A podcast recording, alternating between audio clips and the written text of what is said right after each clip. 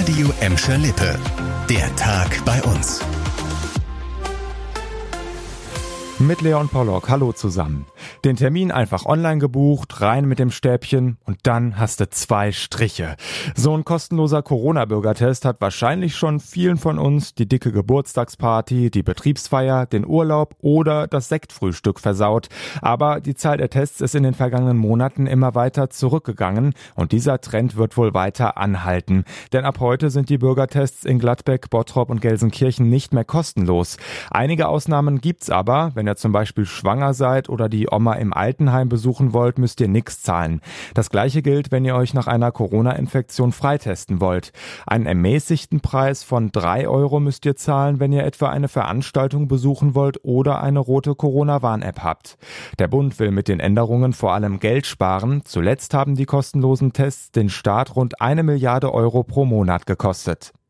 Er soll Corona-Patienten im Krankenhaus eine Überdosis an Medikamenten gespritzt haben. Ein Mann, dem man eigentlich vertrauen können sollte, ein ehemaliger Arzt der Essener Uniklinik. Jetzt ist er vom Landgericht Essen zu einer Gefängnisstrafe verurteilt worden. Eines der Opfer war ein 50-jähriger Gelsenkirchner, der auf der Intensivstation in Essen im Sterben lag. Der Arzt soll ihm eine Überdosis an sedierenden und schmerzstillenden Medikamenten gegeben haben.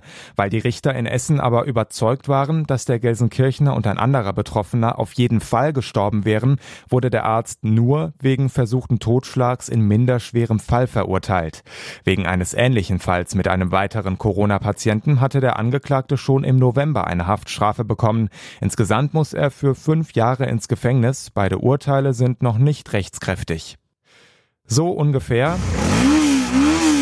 muss sich das angehört haben vorgestern auf der Horster Straße. Mit mehr als 150 Sachen war ein Motorradfahrer in Bur unterwegs, weil er vor der Polizei geflüchtet ist. Die wollte eigentlich nur eine Polizeikontrolle machen, dann gab der Fahrer aber Gas und zwar so richtig. Er schüttelte die Beamten ab und das ja nicht nur in Bur, sondern später auch noch in Bismarck, wo er auf die A42 Richtung Dortmund aufgefahren ist und erstmal weg war. Die Polizei, die sucht jetzt Zeugen, die den Raser und das Kennzeichen gesehen haben, denn bisher Bisher weiß man nur, dass das Kennzeichen aus Recklinghausen kommt und ein X drauf sein soll. Noch genau fünf Wochen bis zum Start des größten Volksfests in NRW, der Kranger Kirmes. So ein Rummel ist was richtig Feines. Es wird laut, lecker, feuchtfröhlich auf jeden Fall. Aber manchmal sind auf so einer Kirmes ja die kleinen Momente etwas abseits und hinter den Kulissen des großen Rummels die ganz besonderen.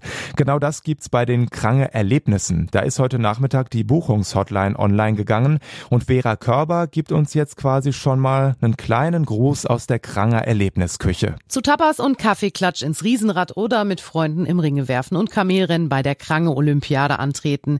In diesem Jahr gibt es die eine oder andere Neuerung bei den Krange Erlebnissen.